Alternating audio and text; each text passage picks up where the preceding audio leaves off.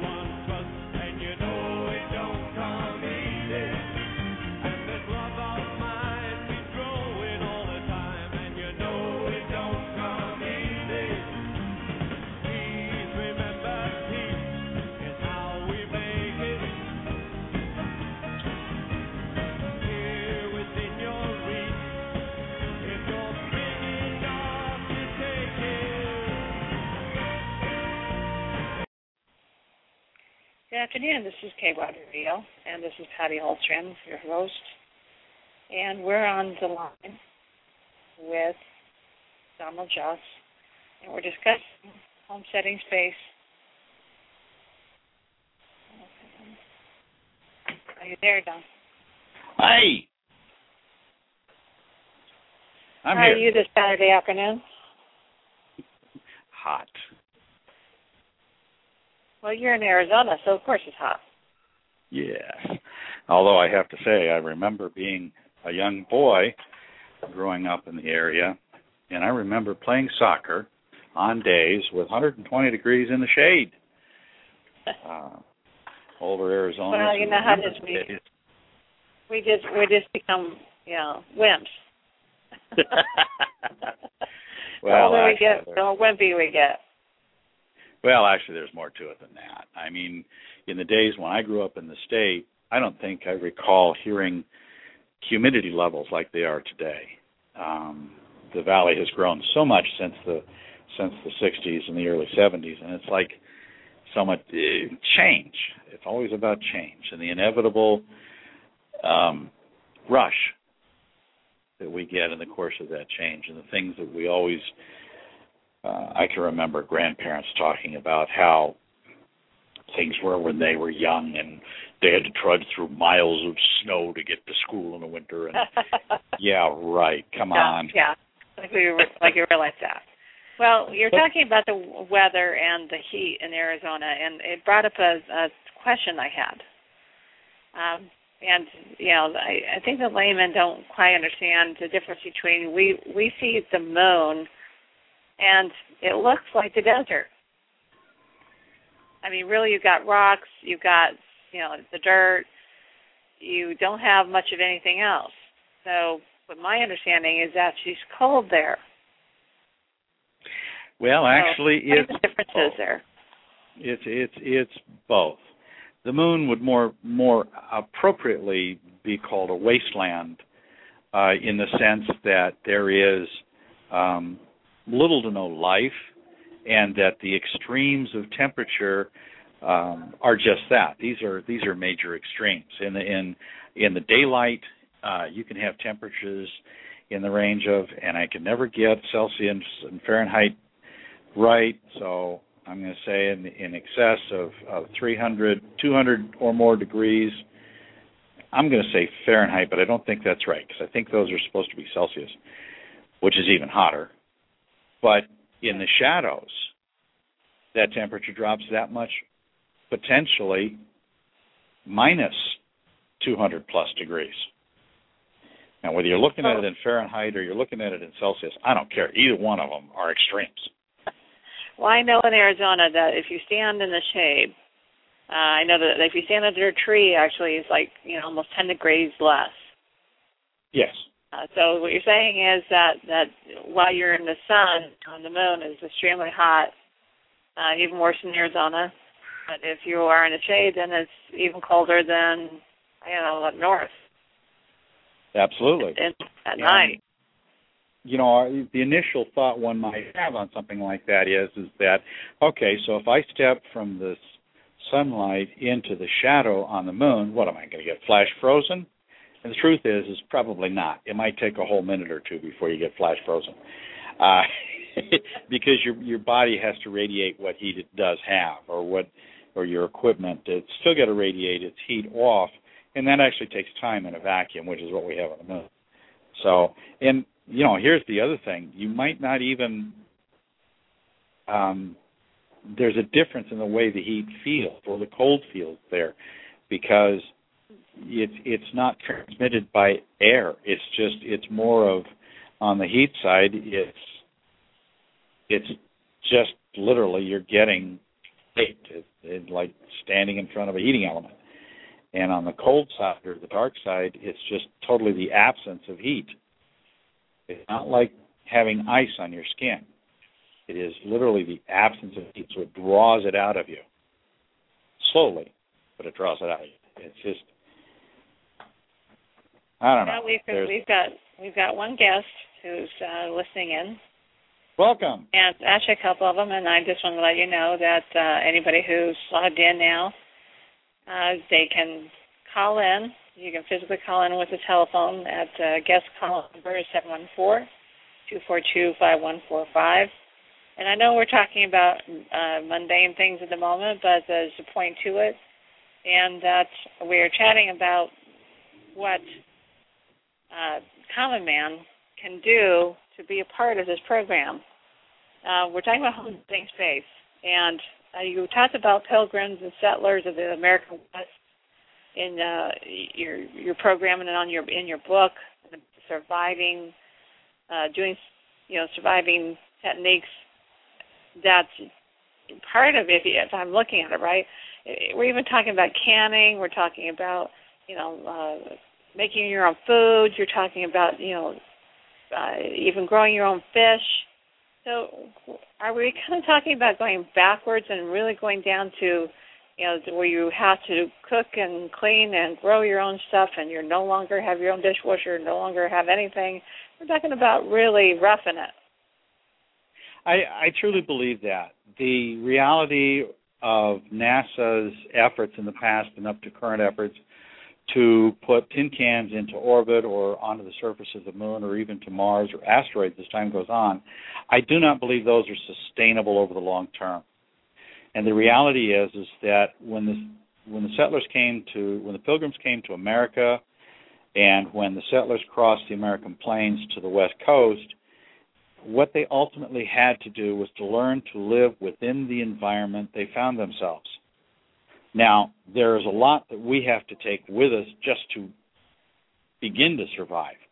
We're going to have to take a certain foundation of components with us in order to establish our beachhead on that frontier, whether it be orbit, as we've done with the ISS, or whether it be the moon, where we actually have the potential to be able to draw uh, water and various different minerals from the surface of the moon to use as we set up our, our homestead there. But yeah, I think I think in the long term, to make it last, we have to go backwards before we can go forwards.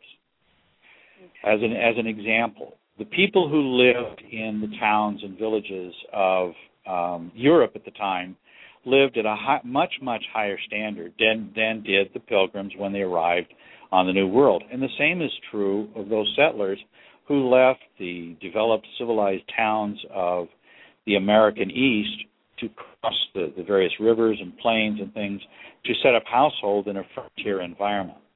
We're looking at a new frontier. And if we don't treat it like a new frontier, that frontier is going to slap us down every time we try to use arrogant science to reestablish a beachhead. Whether it's military, whether it's homesteading, if you don't take advantage of the resources that are there and if you don't anticipate limiting your initial success, you lose. You get spanked. Okay, so you were bringing up uh, the military. Uh, do you think we're going to have to have some sheriffing going on? I mean, can you see? We're talking about the America West, and what I see is a town that is rough around the edges, and you have uh, people who need law and order. So you have to hire somebody, or, or you know, hand a badge to somebody who seems like they are decent enough guy to be able to handle it. Do you see that as you know, uh, American, a real American frontier type town? I, I think we're going to see before we're going to see American West type towns with a sheriff and a and a and a judge visiting every once in a while. I I don't see that happening in the really near near future. The capabilities that we have to put people on the surface of our nearest neighbor, the moon, are still fairly limited in the quantities of people we can send out. So it's going to be a while before we reach a quantity of human settlers that are going to require a sheriff per se. There will be disputes, and in the early stages, disputes are usually handled either among the people that are there or somebody dies. I mean, that's just the way it is on a frontier. You either resolve the dispute or somebody dies, either out of choice or out of accident or out of anger or you know just stupid stuff. That's what happens on the frontier. Or somebody gets careless and forgets to seal the airlock properly. And these are things that are going to be challenges that anybody going to the surface of the moon or Mars or an asteroid is going to have to face. I know the we were worst, talking about. Go ahead the worst of human nature will come out on the frontier homestead.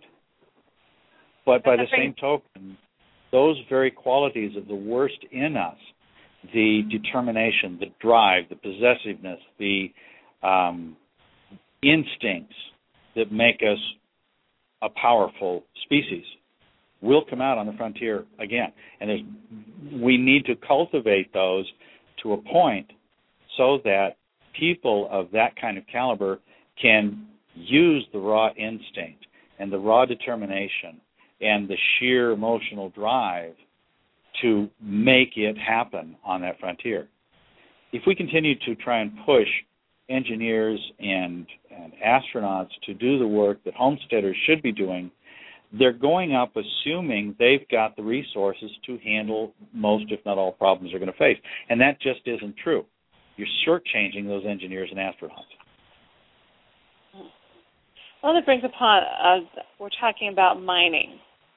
Uh, so you know, if you think about homesteading, you think about the old west, and then you then you think, okay, what started a lot of these small towns in? Well, let's look at Arizona.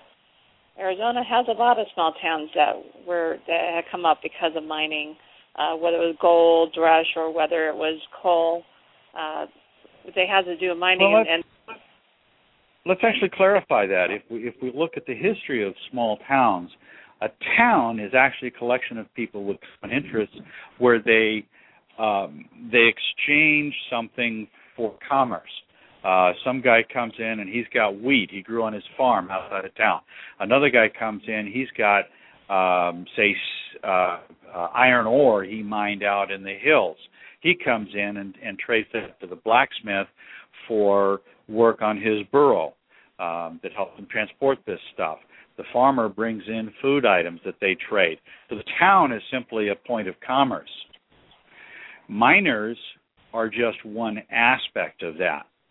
The miner brings in something that the town's town needs. It can be gold for production of money, or simply because people like the pretty shiny gold, or it can be uh, ores such as iron or um, on the on the surface of the moon they might be bringing in water ice.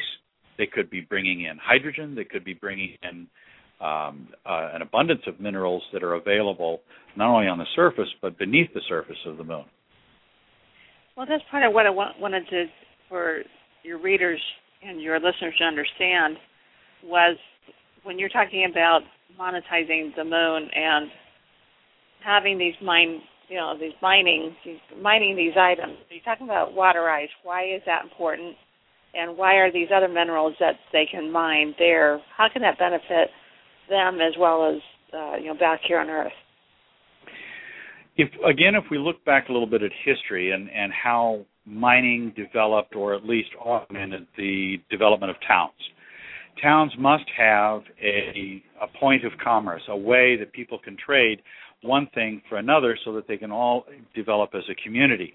In order to develop a community, you have to have multiple skills available in multiple individuals. It's a dynamic growth. It's like an organism in and of itself. For an organism to actually begin growing, you have to have some some core thing that it grows around. If we look at human history, 99 out of 100 times it was water when water was available, whether it be a creek, a spring, a river, the junction of two rivers, you found a point where humans would gather because of the water. They come first to satisfy their thirst. They come second because it becomes a meeting place. Once it becomes a meeting place, commerce begins. And you have the beginnings of trade. Once you have trade, now you've got a point of gathering where people come to trade. You have a bazaar, as it were. And from there, you build a community. The, the challenge that we face with moving into the space frontier is we don't have the ability to stick a 100 people on the surface of the moon or on the surface of Mars in one shot. We just don't have the lift capability to do that and make them survive longer than three weeks. Not going to happen. Not in any, not in my lifetime, at least. Right. So what we have to do is look at a different approach. Again, I keep talking about going back in history and looking at the lessons that are available there. We establish a beachhead with a small group of people who establish the ability to A, mine under the surface of the moon, where we can seal it up and create an atmosphere and work in a short sleeve environment and monitor and control that environment to our needs. B, work with the water ice. Again, water ice is, appears to be a key. Where there is water ice, there is the potential for us to create a community around that. Without it, it's another mining point, and mining never happens near a town. It Just doesn't. It's always 40 to 50 miles away. And in a in a frontier location where it's space, you've got to have some way to get your product, in this case ore or ice, to a marketplace where commerce can distribute it beyond that. Without commerce, there is no frontier. In the earliest days of the American frontier, it was beavers and skins. The miners followed and set up claims where they started developing ore out of the ground that created additional pressure for commerce. Settlers came, set up farms that offered the opportunity to get food in trade, increasing the potential for commerce. So you're talking about food. Uh, I know that you had talked about hydroponics and how that applies to the moon. And the food that they got that they're going to be growing there, obviously they're going to be growing things that they need to survive there. That they're going to rely on themselves and not on whatever we're going to send them. Earth. Absolutely, and and in fact, no frontier society is going to survive if they have to constantly be resupplied from Earth. The sheer cost alone will bankrupt the operation in within a couple of years, probably less. Taxpayers in this country, I know, won't support something like that for very long. All we have to do is look at the history of Apollo to note that taxpayers stopped supporting Apollo after the second or third landing. Interest in in astronauts going up and breaking rocks apart and bringing some home was akin to watching some child play in a sandbox. It just it no becomes boring very quickly. No longer interesting. There were no new findings that were getting out to the public quickly enough, nor was there anything exciting happening on the trips. So the public lost interest. Public loses interest. the the politicians lose interest. The politicians lose interest. Well, there goes the money for the project. The same thing will repeat itself and happen again if the pressure is to simply put people up there and hope to resupply them because it will not work economically. I mean, our our our national budget is pretty much shot to pieces now anyway. Right. There's no way they're going to engender any kind of support. One of the things that I talk about in the pamphlet that I allude to, that I'll be talking about more detailed in in the actual book, is that we have to come up with a new way to fund and finance this whole operation. Interestingly enough, there is a model uh, that was used in the time of the Pilgrims, and also to a certain degree uh, in in some very limited circumstances as the pioneers traveled west in the U.S. And that is that small companies were formed who invested funds for a specific group to go to the Americas, in the case of the Pilgrims, and they funded resupplies for a limited time. But it was understood, and this is the difference between today and and NASA's programs in, in the Pilgrim's time, it was understood that they were going there for the purpose of commerce. They were given six months to a year to build up supplies locally to maintain their own survival, to be able to continue to exist without resupply. That was the goal. Once they they achieved that ability to to support themselves in the new environment, then it was expected that they would then export back to England products that England would like to have and could then engender into commerce to create a two way stream of, of funds. The moon is no different. People who go to the moon must go first to survive. And once they achieve a survival stasis, at that point, they can begin finding ways to create products that can then be shipped either to the ISS or down to earth and thus create the commerce that everybody talks about we really need to have. I think everybody understands that commerce is important, but I don't think that people understand that, that you've got to have a survival beachhead before you can engender commerce. So you're saying that you think that they will make enough food eventually to get here, um, well, to send off to the Earth?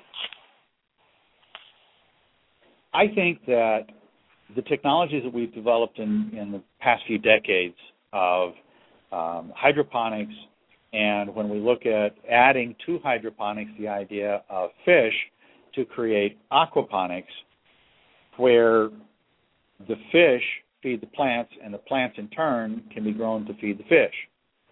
There is a recycling, a, a life cycle to this type of an arrangement that reduces the overall cost. In traditional farming, you invest in seeds, you invest in equipment to cut and, and harvest the crop, you invest in a lot of time and energy to prepare the ground for that crop. So there's a great deal of energy that goes into generating food for your marketplace. With aquaponics, this formula changes somewhat. It is the fish who provide the nutrients for the plants if you add more plants into the mix, it's dynamic. And so different things change. If you add more fish, now you have to add more plants. But there's a, a buffer level between in it so that you can add a few more plants every now and again and not have to add more fish. So it, becomes a dynamic thing. As such, it has the potential to gradually increase its output without huge levels of investment. It becomes an organism in and of itself that that can, with husbandry, self perpetuate. It can reproduce. It is at that point of reproduction of this aquaponic cell that there is the potential to grow more than you would use. At that point, then yes, you can begin sending food first probably to the ISS. The moon is a perfect location for a food production site to serve the ISS. It's also perfect to recycle much of the waste material on the ISS that they currently burn up in the atmosphere. we're talking uh, discrete metals, titanium, uh, platinum, and things that could be sent to the moon instead of burning up in the atmosphere.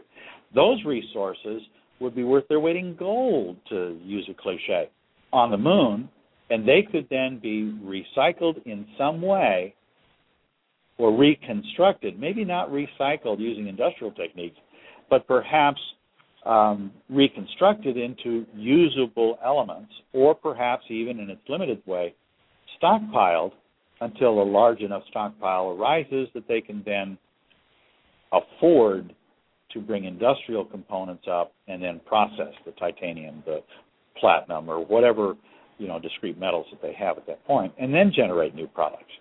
So it's all about working with the life cycle. You start by producing food. Once you produce food, you produce more than you need. You produce more than you need, you now have a product you can sell to the ISS. The ISS would gladly get rid of their waste to anybody. So the food becomes a way to acquire that waste, assign value to it.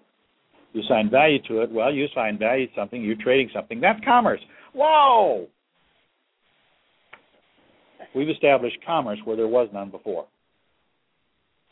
All Well, because there's the benefit. potential for water rights on the moon. I'm sorry, I didn't hear that. Um, I said I said that's good. It was a good plan then, as far as uh, you know, monetizing it. Um, you were saying that that uh, that there's no grand scheme uh, on the order of a Millennium Project colonizing the the galaxy.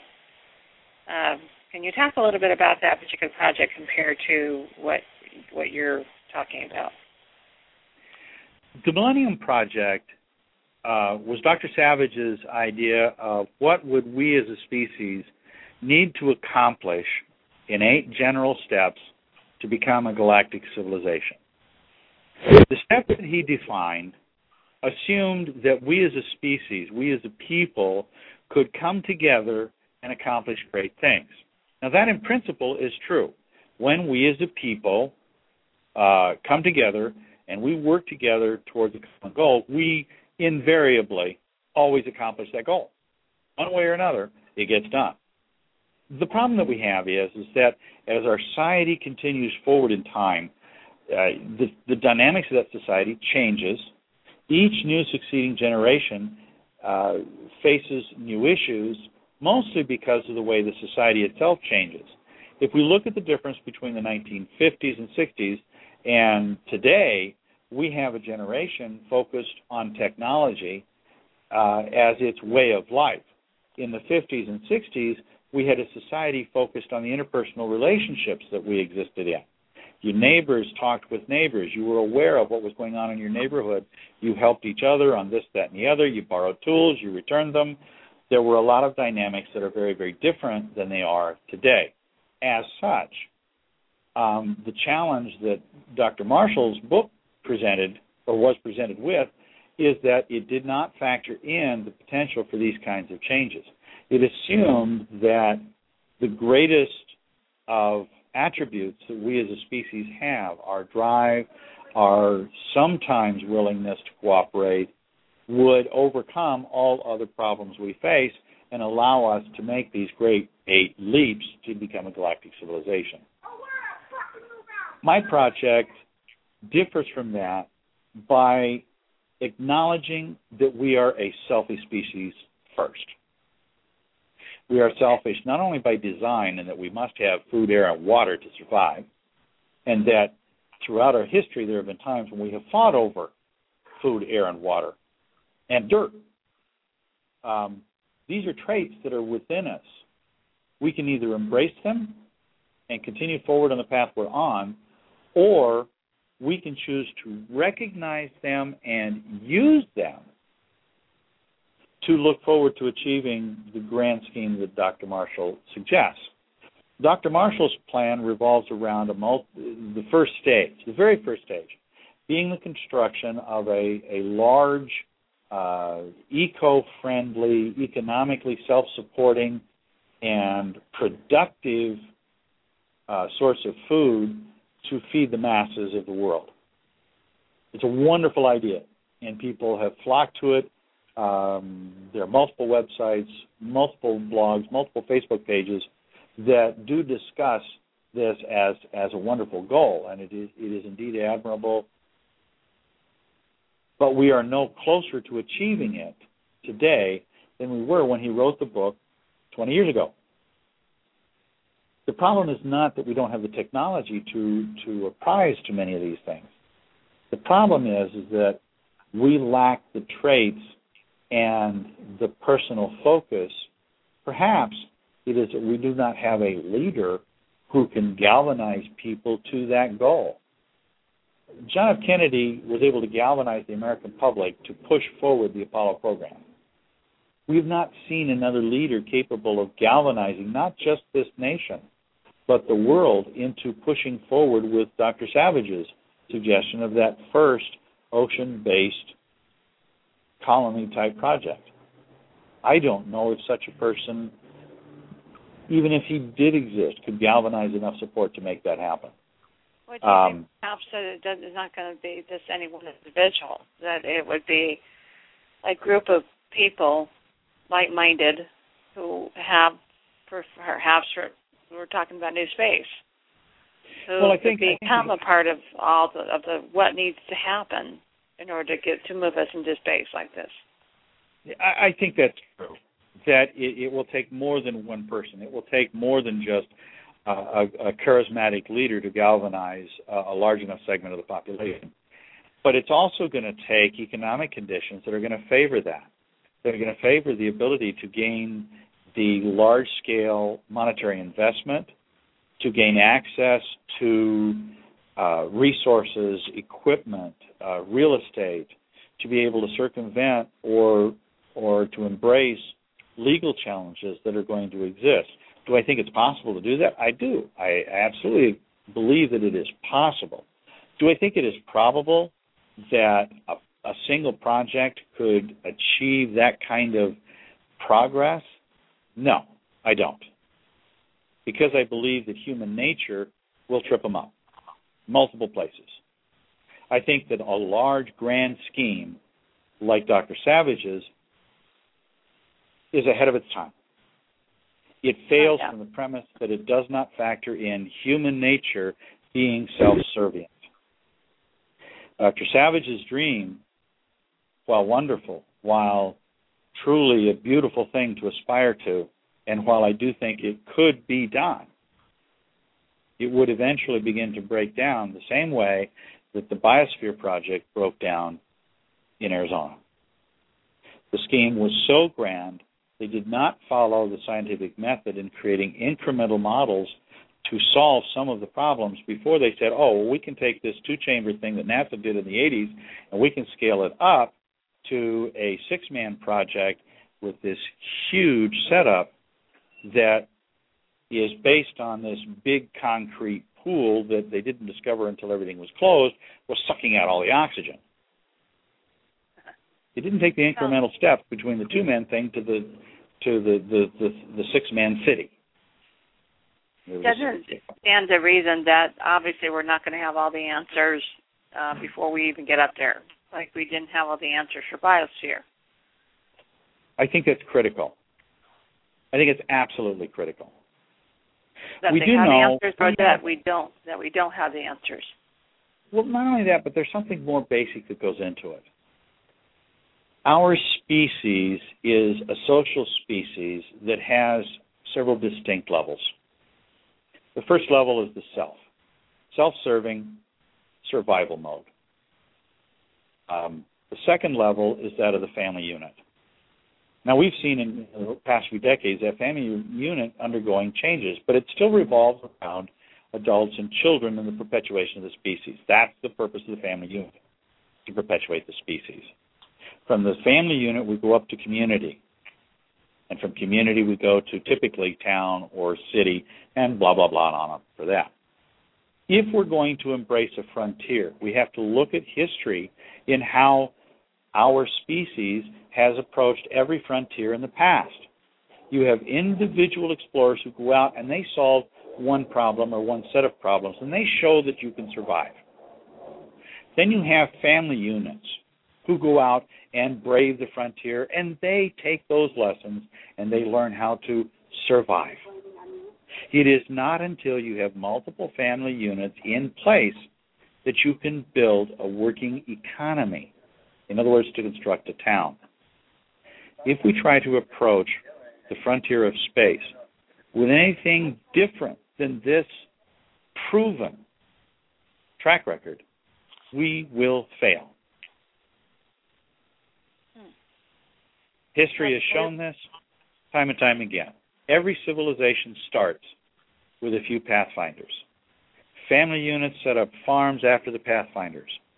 Cities sprout up near the farms after the families. That's the way it happens. That's how our human nature encourages such progress. Okay, so it's not really going to happen overnight, obviously. Uh, it didn't happen back when we were settlers of the Old West, and it's going to take time to build up now. You're talking well, about your culture. your let's let's let's take a look at that time strain for just a moment. When when the first people arrived, I mean, we know that Columbus arrived on the American continents in 1492. We then know that the Pilgrims didn't arrive till a couple of hundred years later. We also know that it was another what uh, 14 to 16. It was another 100 to 150 years between the American colonies established a new nation. Yes, it takes time, but now if we look at what we've done as a species, it was less than 100 years before they filled up the eastern seaboard. It was less than 50 years after the cities were established on the eastern side. It was another less than 50 years when they pushed out west. So we push into new frontiers quickly. And with the technology that we learn, we learn to push farther and faster.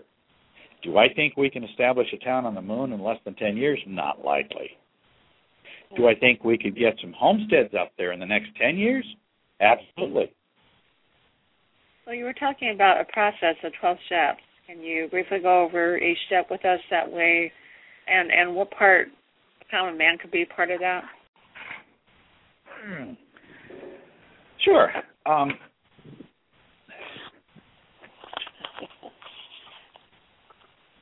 grab your.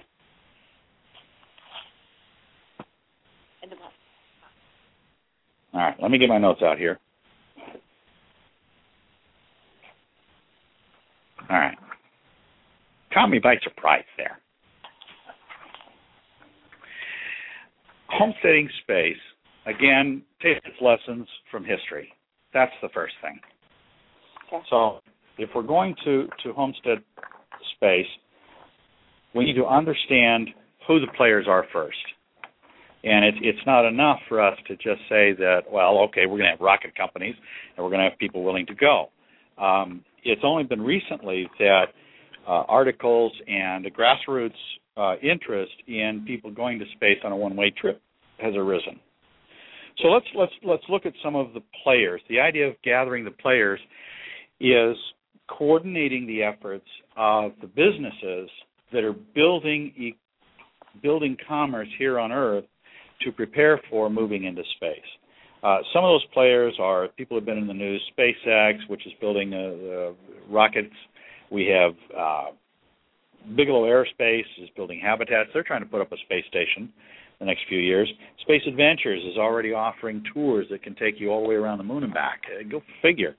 Um, we've also got um, Virgin Galactic, which is building tourists as well as uh, tourist travel to suborbit and back. And then there is uh, also uh, XCOR Aerospace, which is following uh, or a companion company working with um, working in the same area as Virgin Galactic, building tourist travel.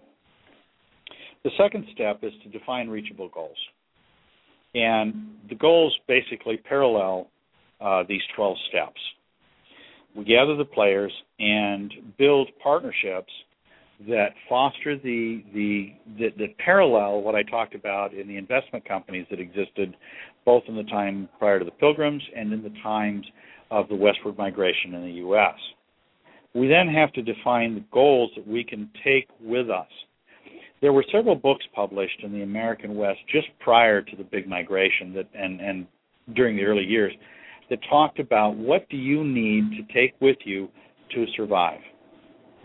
In the current environment with NASA, we don't have anything like that. There's nothing that says what would it take you to survive on the moon other than we all know well you got to have air, you got to have food, and you got to have water. And we have many different wonderful artist renderings of what habitats might might look like, but I don't know that anybody's taken the effort to define what the minimum requirements would be once you got there. Could you build it, or would you have to take it with you? Do you have to always take a tin can with you? And I'm not so sure that you do. In establishing an organization as the third step, you're looking at building an organization that fosters cooperation between the private groups, the government players, which would of course be NASA, um, air traffic control system, and different things like that, plus international organizations that would need to be tied into this homesteading group, whatever it would happen to be. Then you've got to generate funding in step number four. Now, generating funding means you, has a problem because number one, we're talking multi billions of dollars here. In fact, potentially um, $100 billion just to get the first trip to the moon. You don't, right now, we only know that tax dollars are the only way to raise that kind of money. Well, that's not necessarily true. Has anybody looked at the dollars raised by lotteries every week? I mean, we're talking hundreds of millions of dollars that are raked in by little guys buying tickets because they want a piece of the action. This represents. They're funding roads with that, you know. And they're funding roads, they're funding schools, they're funding a lot of stuff with the money coming out of these lotteries. But the point I'm trying to get at is, is they're playing, they're using human nature to do this. Humans are basically greedy. We're constantly looking for something for nothing or something for cheap alternative. And because they can see people do win the lottery once in a while and do become millionaires, even if they're stupid and they spend it all too quickly, um, it does work. You can win the money even if it is a big gamble. So generating funding doesn't necessarily have to be in the ways we're traditionally used to. People of like mind could generate a buck or two or ten bucks a piece. Uh, we have advocacy groups as nonprofit organizations who have been around for 20 years since since Apollo and, and some of them before Apollo that draw their funding through contributions to their organization. And many of them, like the National Space Society, are able to fund experiments that do generate in real science that are really profound experiences. Once and once we've got some idea of how we're going to generate funding. Then we've got to move to engage the media. And by engaging the media, I'm not just talking about putting the news out there of what people are doing. What I'm talking about is what happened in July of 1969 when the media broadcast the landing yeah. of Apollo. When they did that, the media, by engaging with the information of Apollo, they engaged the public and the public became involved. This is what has to happen next. Because when you engage the media, you engage the public. When you engage the public and you engage the media, you open up to item number six, which is merchandising. We all know about the classic example is McDonald's gets to use the toys that, that are licensed for manufacture from, say, as an example, Toy Story the movie. And we all know that the new little cars on the new Toy Story movie are going to come out soon in either McDonald's or Burger King. And the amount of revenue that those generate is huge. Some of us may remember the articles that talked about the merchandising ag- engine that was launched when George Lucas released his second film in the Star Wars trilogy. It became a huge deal. Once merchandising number six comes into play, we then have to look at team mission training. This is the next step. You build an infrastructure of your organization that handles all of these background things. Now you've got to build your team training. You've got to select a team. But there's something else that has to involve here. In engaging the public through engaging the media back in step five, we're now at a position where we can engage the public by making them a part of the training process. The reality shows that go do everything from uh, uh, making over somebody's house to I saw an ad the other night for a show that takes you and puts you beside what looked like soldiers training for combat. Yeah. People want people are looking for ways to even vicariously participate in the real physical life and death challenges of life. We live in a computerized world where, where so much of what we do is controlled by the computer, the phone, the car. We are protected in our air conditioned environments going from home to work, and we do not face the visceral challenges that pioneers used to. When you look at space opera like Star Wars, these people faced visceral challenges and, and, and things. And so when we when we look at the team training process, it can't be something that happens behind closed doors. The public needs to be involved, not just in the launch and the landing, but they need to be involved in the selection, in the training of these people who go on the first handful of homestead launches. The next thing, item number eight, comes to component launches. And component launches, when I refer to this, I'm referring to things that are uh, off the shelf, where we do not design them from scratch, and so we reduce costs, but more importantly, become reusable. And most of the commercial space program, what is commonly called New Space, is moving in this direction business demands that a part has to be used for either more than one thing or it has to be able to be used for the same thing more than once, increasing the return on investment. Number nine is lunar transit. Has to be a money making operation. Getting you've got three days there of preparing to land on the surface of the moon. You can't just be sitting there reading books or make it a, a, a pleasant journey for, for astronaut homesteaders. These people need to be earning their keep. They need to be making money. These can include everything from paying commercial customers who want uh, uh, experiments that are done in the, the true weightless space between the Earth and the Moon.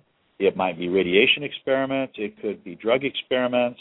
It could also be advertising on the surface of the craft that is made available when we do internet broadcasts and blogs and things like this for the media that the team is doing during the course of the transit.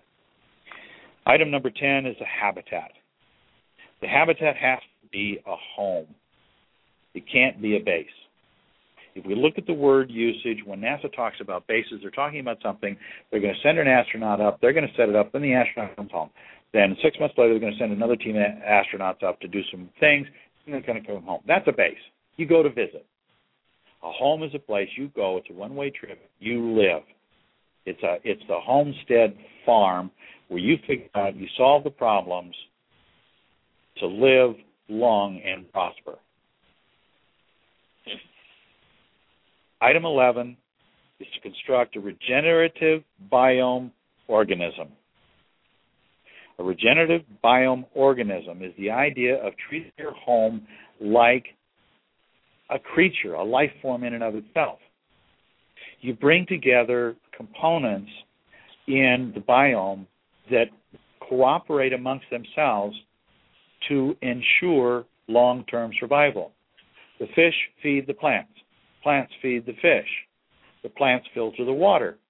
You add bees into the mix, now you can broaden the number of plants you can grow in the aquaponic system.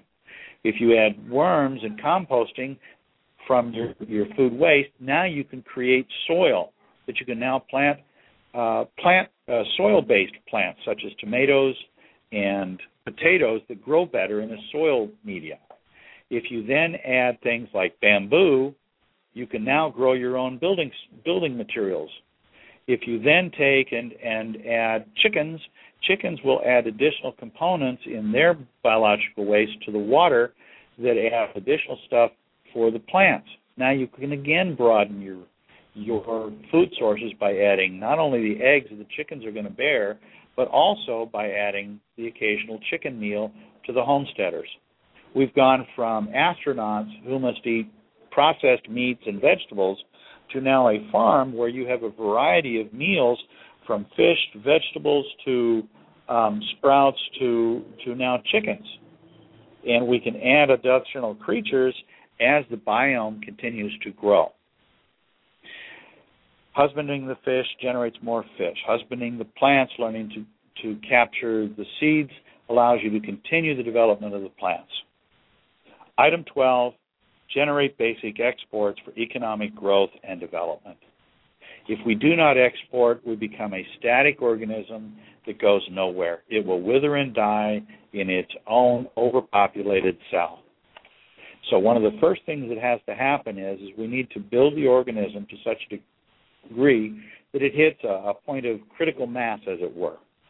At that critical mass, it can begin producing exports because it's now producing more than it it can produce more than it needs. At this point, it then creates a relationship with the ISS. I'm guessing that once you get, say, three homesteads up there, in that range, between two and three, you have the potential to create more than those three groups of four people would require and have enough to produce enough food, perhaps, by that time to feed the ISS. Now, that would, based on what I've looked at, at teams of four going up in three trips, you're talking three teams of perhaps, based on the way NASA does things, three launches per in order to get all the equipment up into orbit, and then sending them out. But there are some interesting variations that we can do on this to reduce um, the launches after the first one. The first one's got to have everything up there. But once you get the first set up there, you're going to establish a space station in lunar orbit, even if it is just a small capsule. You're going to establish your first habitat on the surface of the moon. Once you do that, you now have a waypoint for the next crew to come to in lunar orbit. Their lunar transit capsule attaches to the first one. You now have double the space in lunar orbit. You have the makings of the beginning of a space station. These people land on the surface of the moon. They bring their resources to bear with the first team. You're going to grow. And we know through history that the sum of the parts is always greater than the whole. So they're going to add their uniqueness and their additional resources and buffer the teams to create this beginning, this frontier, this foundation upon which we can, within a year or two, begin hauling up industrial equipment and look at industrial level mining. At the end of, say, a year of industrial operations, we can then now look at at additional industry and things that can produce more uh, products and services, and probably begin eh, within a few years. We could have the resources on the surface of the moon to begin constructing the foundation to going to Mars it makes a lot more sense to go small steps than it does to try and take the traditional NASA approach, which is a one shot deal, billions and hundreds of billions of dollars to design and develop a ship that costs two to ten billion dollars to launch that goes on a one way trip to the Mars and back. It just seems to uh-huh. make more sense to treat it like a frontier. Sounds really good. Um, and giving everybody's uh, phone number again. I did drop off for a minute, came right back. Um, our guest call-in number is seven one four two four two five one four five. That's seven one four two four two five one four five. Or you can go on Blog Talk Radio and find KWAD and see the program and listen to it as is as we're finishing up here. We have about five minutes left, and I wanted to let everybody know that you have websites, and uh, obviously you're on Facebook, and I did drop that in there. Uh, you're at Facebook slash DJ Mitzelplick. Would you like to spell that out for us, Don? D is in Don, J is Jacques, my initials, Mitzelplick. Old super fan, Superman fans may re- remember that name um, at yahoo.com. M I T Z L T L I C K. Also, you can find Don's uh, work and his books from his publisher, directly from his publisher, with free shipping at AZ, like in Arizona, publishingservices.com slash bookstore dash php, or just go azpublishingservices.com and find the bookstore. He has two books in and on that. Well, actually, it's all three of them. He's also got the booklet. And on that, course, that's on Homesteading Space. He also can be found uh, on his Facebook, obviously, and then he also has a website, DJ, and that would be D. Obviously, is it Donald? It's donaldjacques.com. So that's J A C Q U E S. Correct. The French spelling and pronunciation. And what can they find on your website? On my website, I have multiple projects. I'm a man of many interests. Um, for those of you interested in, in space and, and so forth, there are there are multiple blogs. I have many entries in there that talk about some of the things that we are likely to face. Um, Okay. so some of the things at that. so some of the things that you have in your book list and some things you're going to be having in your book. Um, you also have another lunar settlement, I believe. Yes, I've I've established a website for um, the homestead project itself, uh, lunarsettlement.com, where I'm going to be focusing all of my space information and, efforts there. As I continue development on the aquaponics uh, modular aquaponics unit, on telepresence um, demonstrator project, as well as a cylindrical garden project that uses uh, light and aquaponics in a much more efficient manner. Uh, these are just some of the projects that we're working on to move forward with the idea of preparing for homesteading the moon. That's terrific. I know that you're also part of the Moon Society group, local in Phoenix. Correct. Yeah, in fact, we just them on uh, their website. we were just able to uh, reacquire our domain name, and we got our Moon Society website up at msphx.org. Invite everybody to take a look at that. Uh, our activities, our calendar, location for anybody in the Phoenix metropolitan area, come on out and join us on third Saturday of every month. We'd love to have you. A lot of conversation on a lot of topics while we're there. That's awesome. Um, I think that we covered a lot of a lot of uh, ground, so to speak, here. And one ma- major question at the end, of course, is how can we buy a ticket to go to the moon? well, I do know that Space Adventures is working on such, um, but I think the price is a bit steep.